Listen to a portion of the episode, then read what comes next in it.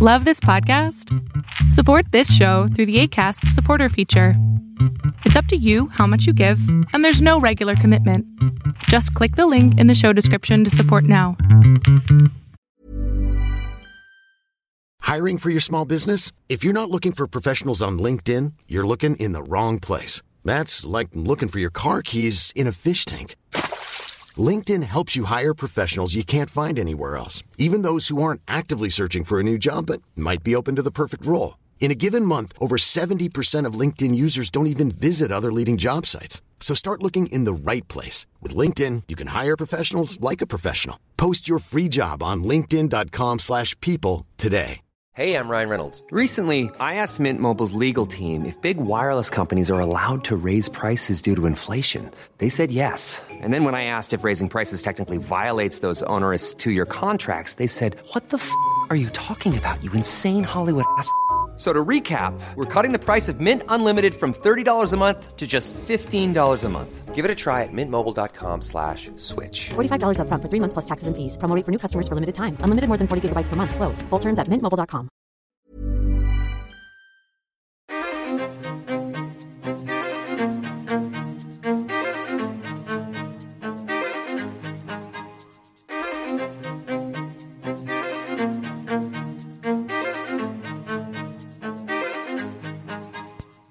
morning, good afternoon, and good evening, Undying Light listeners. I am back at it once again with a new episode. Uh, we are continuing our trudge through the uh, the book Song of Solomon, and we will uh, see if we can cover some significant ground. I'm going to probably make this a shorter episode, uh, mainly because as I record this within any time period in the next probably 30 hours, my wife is going to be having a baby. So, as this episode airs, I will be locked away in a hospital uh, and helping my wife with my new son. So, sneaking some time away from some family and rocking out this episode real quick and hopes that uh, I can cover a range of content and uh, kind of see where we end up uh, for the day. So we finished last week with verse 7 in chapter uh, 2, and we're going to pick up at verse 8. We're going to see if we can get through um, a big chunk of text here today. Uh, so we might move through it quickly, but I do, again, want to always take our time as we examine the text. And I don't want to dwell on something if it doesn't need to be dwelt on but I want to, again, ensure that we are treating the text appropriately, handling the text appropriately, and moving on. So we have a lot to cover. Uh, like I said, I don't know really where I'm going to end up in terms of, you know, like the end of the show, how many verses and chapters we'll get through, but I'm gunning for probably about a 30 minute episode again, shorter on the end, but we'll make it happen. So, guys, as always, this is a listener supported. I'm not going to give you the whole spiel. So if you are interested, the information is in the show notes. Hit me up on uh, Instagram, reformed underscore lifestyle. You know where I'm at. Come and, and chat with me if you have any questions about Patreon and what it does, how it works, and anything like that. For as little as a dollar a month, you can contribute to this ministry and help it continue to produce episodes and other content. Uh, I hope to continue doing our Galatians study for patrons, and I am going to be doing another Bible study. Uh, we're going to be looking at Hosea. That comes as exclusive perks. So there's a lot of other stuff we do, but those are some of the big things. So if you are interested, dollar month gets you access to all that. We are working on um, kind of re- doing a bigger revamp to Undying Light. And uh, so if you have seen this new page pop up on Instagram, Extra Nos Ministries, go and follow that. Um, I'm actively working on putting content there. It's going to be kind of an anchor for where a matter of truth show updates and um, undying light updates go to, and we'll continue to teach and have some uh, Lutheran theology being taught out of that. So if you're interested in, you know, what does proper Lutheran theology look like, go and follow that page. You'll learn a lot, and uh, it's just getting started, so there's not a ton of content on there, but we are working on that diligently. beyond that, guys, uh, I'm going to continue producing episodes weekly. And uh, I would love it if you would come join us in the Undying Light family. So if you're interested in the Patreon or anything like that, like I said, feel free to shoot me a DM and we'll make it happen. I have uh, no questions answering uh, anybody's questions because, you know, sometimes it's uh, something new and most people just really don't understand how it works. So by all means, throw me a question. I'll answer it and we'll make it happen. So guys, we get back into uh, chapter two, verse eight. Solomon is writing here now, the bride adores her beloved. And so we're going to work on this block of text. It's going to span us all the way into the end of the chapter. So let us go. Verse 8 The voice of my beloved, behold, he comes, leaping over the mountains, bounding over the hills. My beloved is like a gazelle, a or a young stag. Behold where he stands behind our wall, gazing through the windows, looking through the lattice. My beloved speaks and says to me, Arise, my love, my beautiful one, and come away.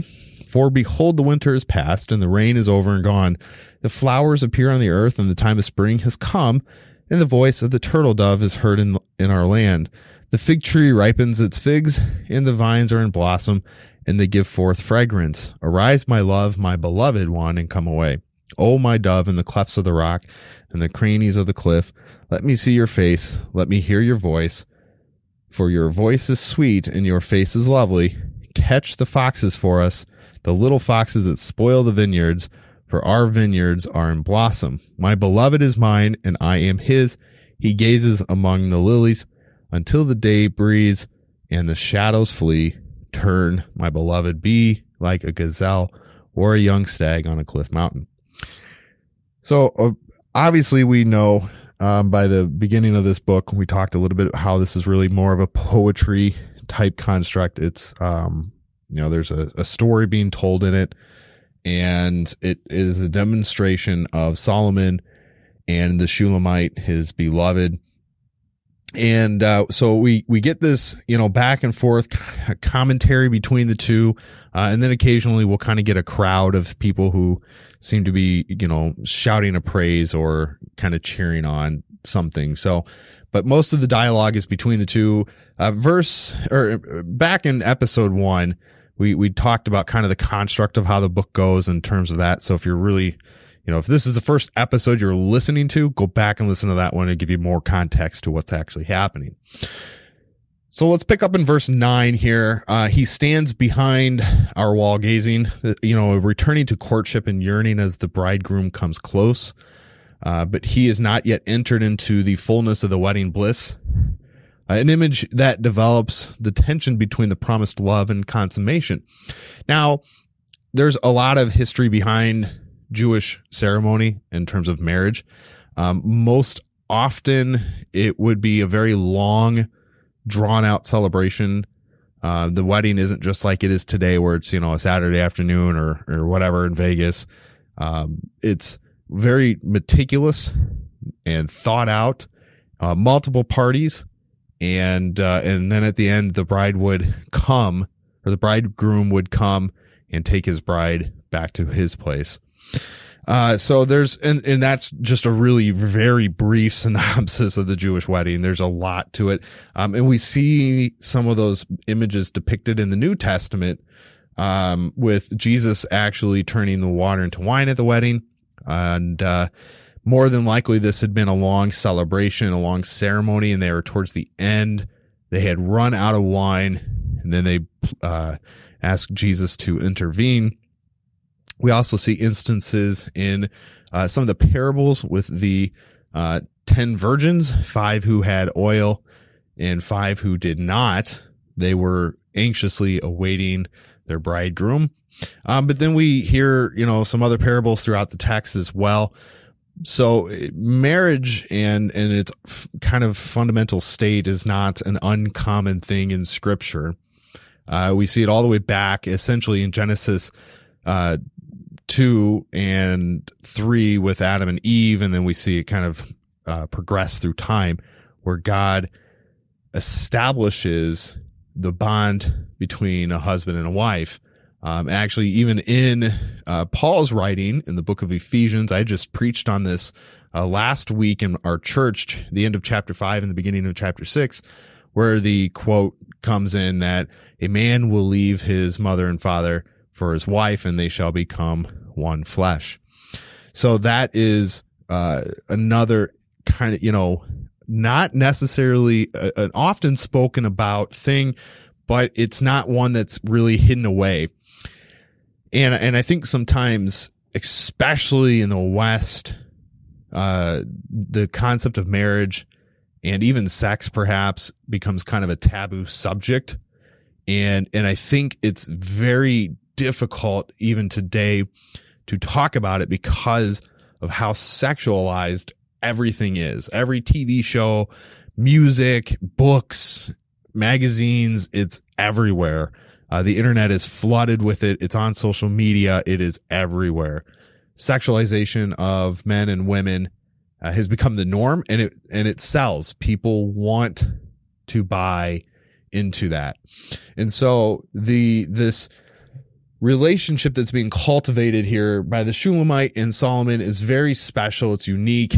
And it's one that I find uh, we we don't get a lot of you know these these pictures really painted in scripture of one you know yearning for his bride uh, unless we look at kind of how Christ is uh, yearning for his bride the church. And uh, we've seen how Luther kind of makes those connections from time to time. And I find even in the church today, as I'd mentioned, you know, the, the subject of sex and marriage is often, um, kind of, sh- you know, not spoken. And, and it's even more difficult, um, when you have broken families in the church and, uh, the, you know, the marriage bond didn't last until death. They broke and separated before then. Um, I, it's interesting because, I had a uh, uh, congregant ask me on Sunday what my thoughts were around, um, you know, single parenthood because I didn't touch on it in the sermon. And I had made the comment, I said, you know, unfortunately, the text really doesn't give us that view. It really is focusing on that. So for me to go into that, I would have to kind of, you know, add a little bit to the text. And, and it, that wasn't really my premise. Now, and I'd mentioned, you know, there's other passages that Paul talks about being single and, and how that can be fruitful for the individual. Um, and you know, and, and sadly, marriage just, you know, between two people m- may not just work. They just may be incompatible. Uh, they might be unequally yoked. Uh, because I find sometimes people rush into marriage or they rush into a relationship without, you know, taking the time to really get to know us, their particular spouse or partner. Anywho's, moving on from that, like I'd mentioned, I, I didn't want to read too much into the text in it. And, and as still, I don't try to call something out of the text that isn't there. Uh, and I think if I was doing that, it might have paid disservice to the rest of the context that I was preaching on. So you can watch that sermon if you're interested. It's on our Facebook page. I have not loaded it to YouTube yet, but you can go and check out Stratford Evangelical Lutheran on Facebook and send us a friend request and we will accept it and you can watch and keep up to date with all of our uh, content that we're doing. Moving on to verse 10. Uh, spring has come and the wedding is drawing near as Solomon invites his bride to begin a new life with him. Uh, grooms often send a representative to negotiate with the family. This goes back to Genesis 24. Uh, but here, Solomon himself comes. He says the rain is over. The raining season usually is October through April in this area. Uh, it is now past and the earth is watered and this and is starting to uh, spring to life. So the time of singing or a time of pruning, uh, springtime brings that extra responsibility of pruning and cutting back branches. So they are going to produce more fruit in the fall. It also brings singing, especially the songs of love. Uh, the turtle doves have returned to Israel. They usually do so around April after the rainy season. Moving on to chap uh, verse 15 here. The foxes, this uh, real threat to the vineyard by devouring the fruit and digging vineyards, uh, usually had walls that would keep out the wild animals. Uh, little things often ate away at um, and erode love in a marriage.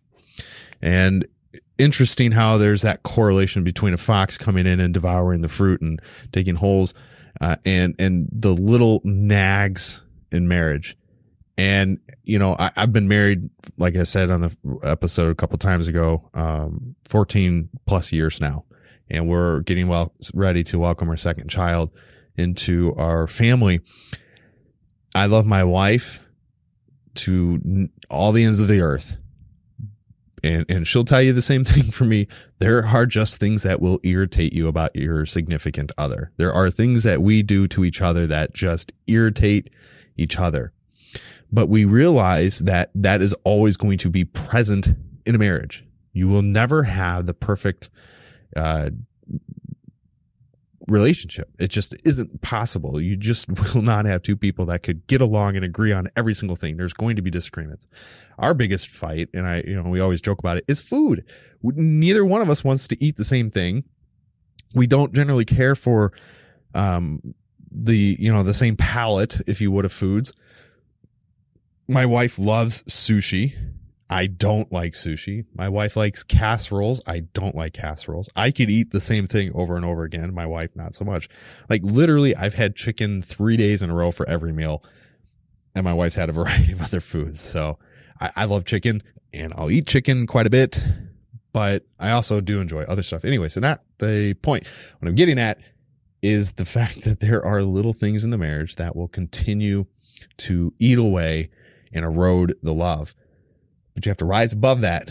Paul warns that even a little leaven can threaten a whole lump, as he notes in First Corinthians. And Luther warns that false brethren in the church and also heresies which worm their way in can slowly wreak havoc on God's vineyard. So it's not just a reference to the um, vineyard or to the to the marriage here, but it's to all of what God has given and instilled for us. Uh, verse 16, mine and I am his. Husband and wife belong to each other, either in the bonds of God's marriage covenant, where they two becomes flesh.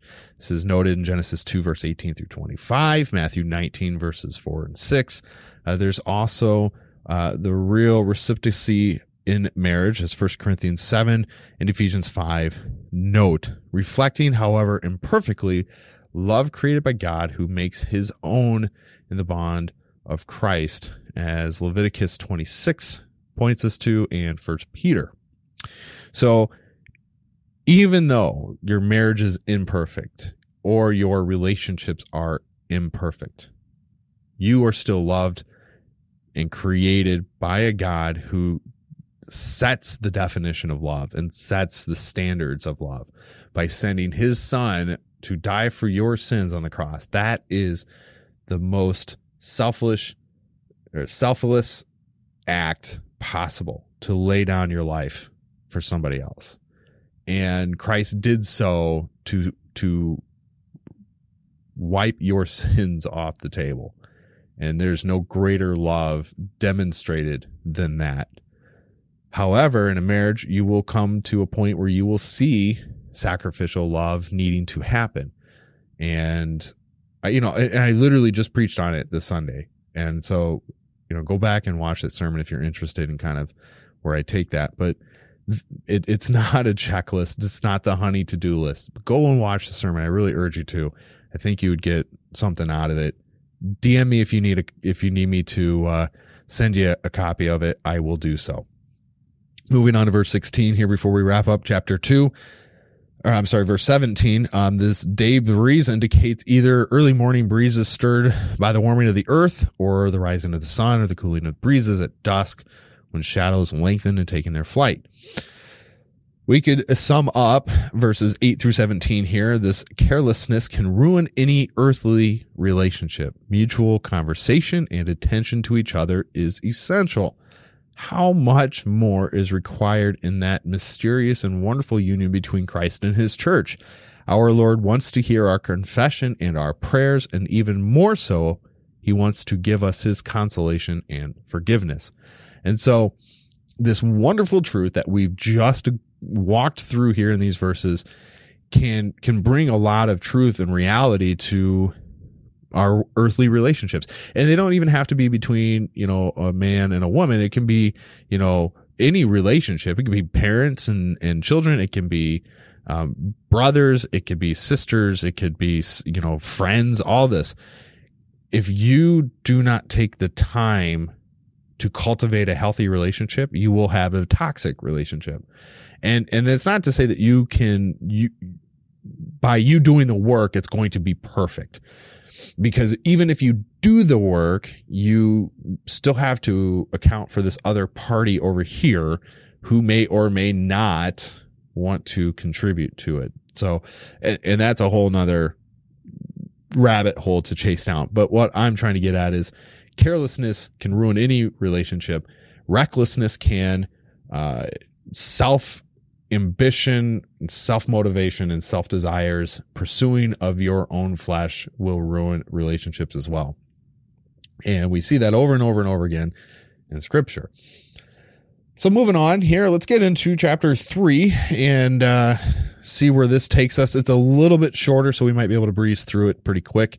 Uh, the bride's dream. This is what she writes in verse one. On my bed by night, I sought him with whom my soul loves. I sought him, but found him not.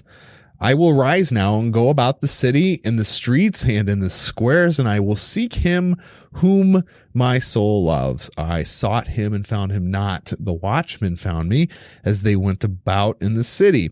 Have you seen him whom my soul loves? Scarcely had I passed them when I found him whom my soul loves. I held him and would not let him go until I had brought him to my mother's house and into the chamber where, uh, chamber of her who conceived me. I ad- adorn you, O daughters of Jerusalem, by the gazelles or the does of the field that, uh, that you not stir up or awaken love until it pleases. All right, we got a little bit happening here um, in this uh, dream in uh, chapter three, uh, verse one. Here, let's look at it on the on my night bed, on my bed by night. I'm sorry, I sought him. Uh, the song cycle backs now to the time of courtship when the Shulamite searches for her bridegroom again, we go in, in these cycles in this particular story. So here we are going back to another cycle of courts, of courtship. Uh, she's searching for the bridegroom, longing for their wedding and its consummation. The church father, uh, Bede or Beatty, uh, the Venerable compares the searching of the Shulamite with Mary Magdalene coming to the tomb while it was still dusk, searching for the Christ, as John chapter 20, uh, verse 1 and verses 11 through 18 uh, note. Whom my soul loves. This is the expression of deep communion. So we see that um, those four words repeated over and over in this section. And so it is uh, cultivating and expressing to us this deep communion, this uh, essentially this unextinguishable, you know, love and passion for this, uh, for this person. Verse two, the square, um, just as a broad, is just a, a, reference to where people gather inside of cities. Various gates in Jerusalem had uh, adjacent plazas and squares. And so we just know that, you know, she's traveling through the streets and into these, uh, wide open areas eh, where people would, would gather. Uh, it says it's at night, so there's probably not that many people because here in verse three, then we get to the text of the watchmen, uh, who were the city guards who patrol at night. So there's probably not many people, um, you know, out here at night. And really, we don't get any reason in verses three and four why Solomon, uh, Solomon's wandering here at night. Uh, if we look at um, the city guards, the watchmen, this is actually a pointing towards a text in Isaiah chapter 21, uh, and verses 6 through 12 that kind of notate that, uh, demonstrated a little bit further. Uh, I'll read that. It says, For thus the Lord said to me, Go set a watchman, let him announce what he sees. When he sees riders, horsemen in pairs, riders on donkeys, riders on camels, let him listen diligently, very diligently. And then he who saw cried out, Upon a watchtower I stand, O Lord, continually by day, and at my post I am stationed whole nights. And behold, here comes riders, horsemen in pairs. And he answered, as the text continues, that's verse nine. I don't have it up on my screen, but you get the picture. Now, getting into this really interesting comment in verse four, we go back to the mother's house for the bride. Uh, mothers of both the Shulamite and Solomon play a supportive role in the marriage. Uh, we see that here uh, coming up in verses 6 through 11 and again in chapter 8. Uh, this chamber, uh, the Shulamite brings Solomon into the bedchamber of her mother, as she would later arouse Solomon beneath the apple tree where her mother uh, conceived and gave birth, where his mother conceived and gave birth to him. And that is in uh, chapter 8. So again, we'll get into some interesting text here. Uh, I, I, like I said in the first episode, I do want to, you know, kind of urge to the younger ears, um, maturity is key to reading this text. It's not a, you know, a snickering hee hee type moment. Th- these are, you know, this is adult level type text. It, is stuff that, you know, again, as I had mentioned even earlier in this episode, can often be taboo within a lot of families, but it's something that we have to talk about and it's something that should be addressed, uh, uh you know, th- thoroughly. So when you're listening to this, I just have always urged maybe pay attention to who else can hear it if you don't want young ears listening. All right, so let's move on here. We can uh, sum up these first five verses um, as the Shulamite is earnestly seeking her bridegroom, and this occupies. Uh, this this question kind of comes up: What occupies our dreams and aspirations, our hopes and desires? The Lord commends us to uh, to the ac- excellent and praiseworthiness. Uh, his word sets our hearts upon our Savior, and so we we have this question that we can ask essentially ourselves um, what is uh, what is we pursuing? What what are the things that that hold us dear in this world? What are our dreams and aspirations? And I think if we were to sit and truly answer those questions, how many of us would say it is to, you know, love the Lord with all of my heart, soul, and mind, and love my neighbors myself? And in response to the neighbor, that is often our closest neighbor is our spouse. And so that often is our spouse. I want to find a way to love my wife in a sacrificial manner that Christ loves the church. And so these, this question can, can really start to answer. Is it really something that I'm, you know, I want a, a job that I make six figures or I want a job where I make seven figures or I want to own my own company or I want to buy a house or I want to get a new car or I just want to graduate school, whatever it may be what is holding on to our most to to to us tightly and can we truly and earnestly say that that particular desire or hope is is something that sh- that exceeds our love for Christ and our neighbor. All right, let's move on. As always, again, I can spend and, and talk on all of this text for a very, very long time.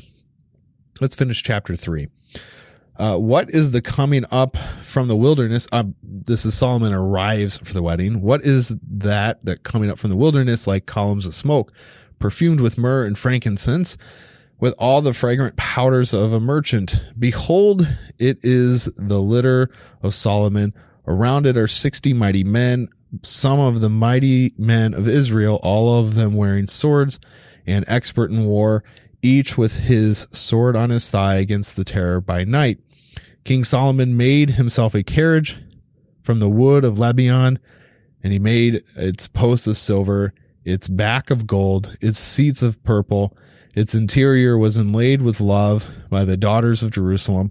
Go out, O daughters of Zion, and look upon King Solomon with the crown with which his mother crowned him on the day of his wedding, on the day of the gladness of his heart.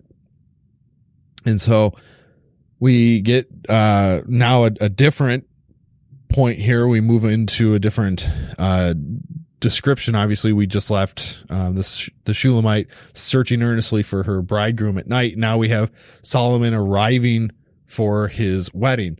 Uh, verses 6 through 11 is a loose description of a wedding or the marriage rite. Groom and friends would travel to the bride's home where she was veiled and adorned with jewelry the groom and a singing and dancing crowd would escort her back to his home.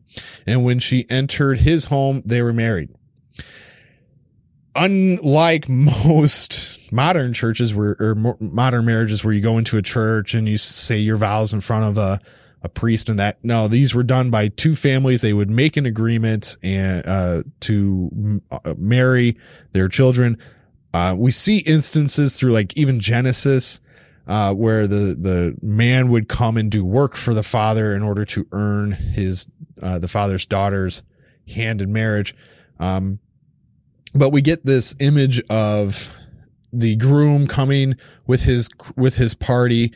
Uh, and this is, you know, if you were to consider some of the imagery used today, you have got the groom, the best man and, and the, and the groom's party and the bride and the maid of honor and the, uh, and the bridesmaids you know that is kind of a, a, a resemblance of what the this is portraying here in the text. Obviously, there's 60 mighty men, as verse seven state, that come with Solomon. It's it's a large crowd of people, um, but we get a lot of text here in scripture that kind of give us this echoing, and I'm just going to read through them real quick. Psalm 45 verses 13 to 15, Isaiah 49 uh, and, and 61, uh, Jeremiah chapter 2 and Ezekiel 16. So now we get to this wilderness here, uh, in, oh, my apologies. I, uh, yep, I'm sorry. I am way off the deep end. My mouse had moved and my screen changed and I was not reading the right text. Uh, all right. So let's look here. Um, the uh, verse six here, uh, just kind of breeze through this a little bit. Uh, this wilderness is the desert between the land of Israel and Egypt. The wedding procession of Solomon and the Shulamite is here described in the terms of the reminiscent of Israel as God's bride coming out of her wilderness, wandering and entering the promised land. The myrrh and frank- frankincense, their perfumes worn by and associated with the Shulamite as uh, we will see a few different points here in the text, but also associated with both Solomon and Christ, as Matthew chapter 2, verse 11 points us to Christ, where the wise men bring him gifts, offering gold and frankincense and myrrh. Uh, Luther writes this Myrrh is a symbol of the word, but frankincense is a symbol of prayer. Interesting uh, connection that he's making there.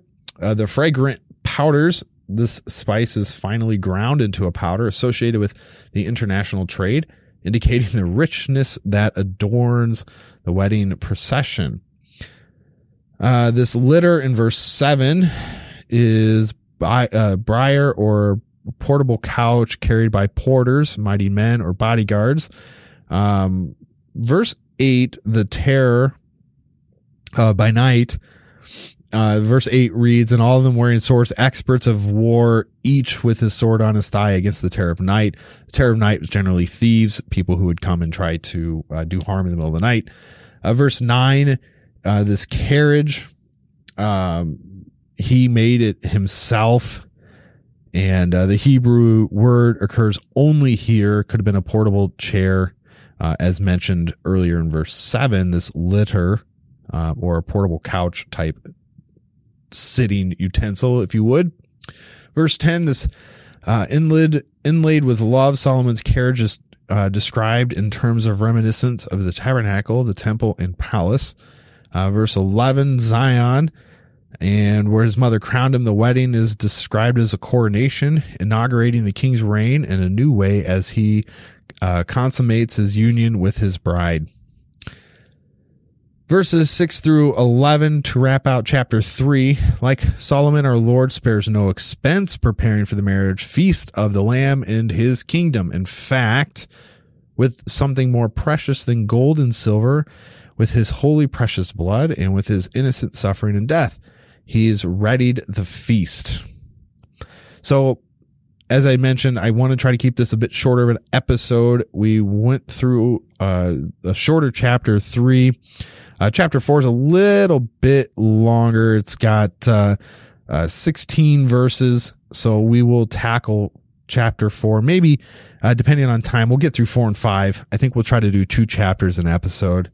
Um, and, uh, we'll, we'll, we'll kind of carry on through that and, uh, we'll get through this book rather quickly. So we'll spend a few weeks here and then we're going to move on, as I had mentioned in the first show, where that was definitely one very heavy in, uh, an outline and, and direction that the show is going to take on. So, at least this series.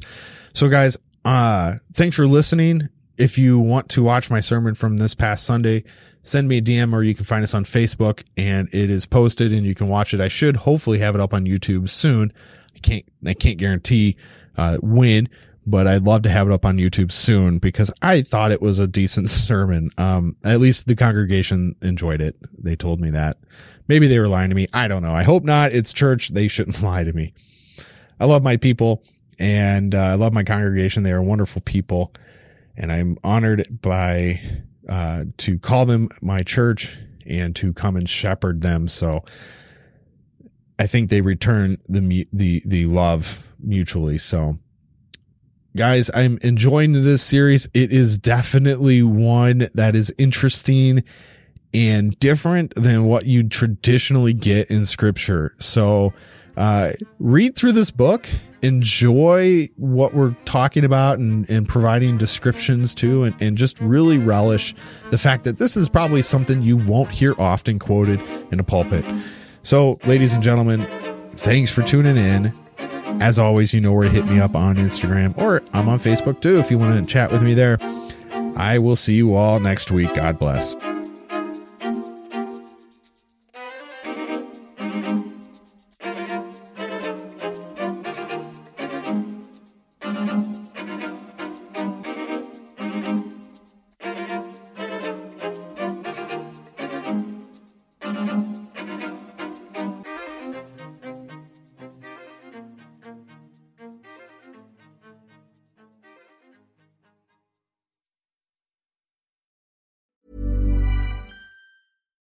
Flexibility is great. That's why there's yoga. Flexibility for your insurance coverage is great too. That's why there's United Healthcare Insurance Plans.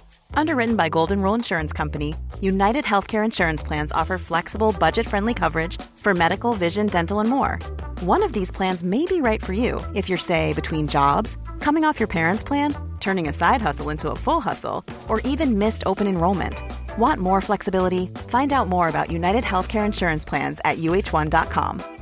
Hi, I'm Daniel, founder of Pretty Litter. Did you know cats tend to hide symptoms of sickness and pain? I learned this the hard way after losing my cat, Gingy. So I created Pretty Litter, a health monitoring litter that helps detect early signs of illness by changing colors, saving you money and potentially your cat's life. Pretty Litter is veterinarian developed, and it's the easiest way to keep tabs on your fur baby's health right at home. Go to prettylitter.com and use code ACAST for 20% off your first order and a free cat toy. Terms and conditions apply. See site for details. Even when we're on a budget, we still deserve nice things.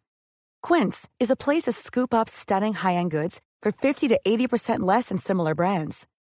They have buttery soft cashmere sweaters starting at $50, luxurious Italian leather bags, and so much more. Plus, Quince only works with factories that use safe, ethical, and responsible manufacturing. Get the high-end goods you'll love without the high price tag with Quince. Go to quince.com slash style for free shipping and 365-day returns.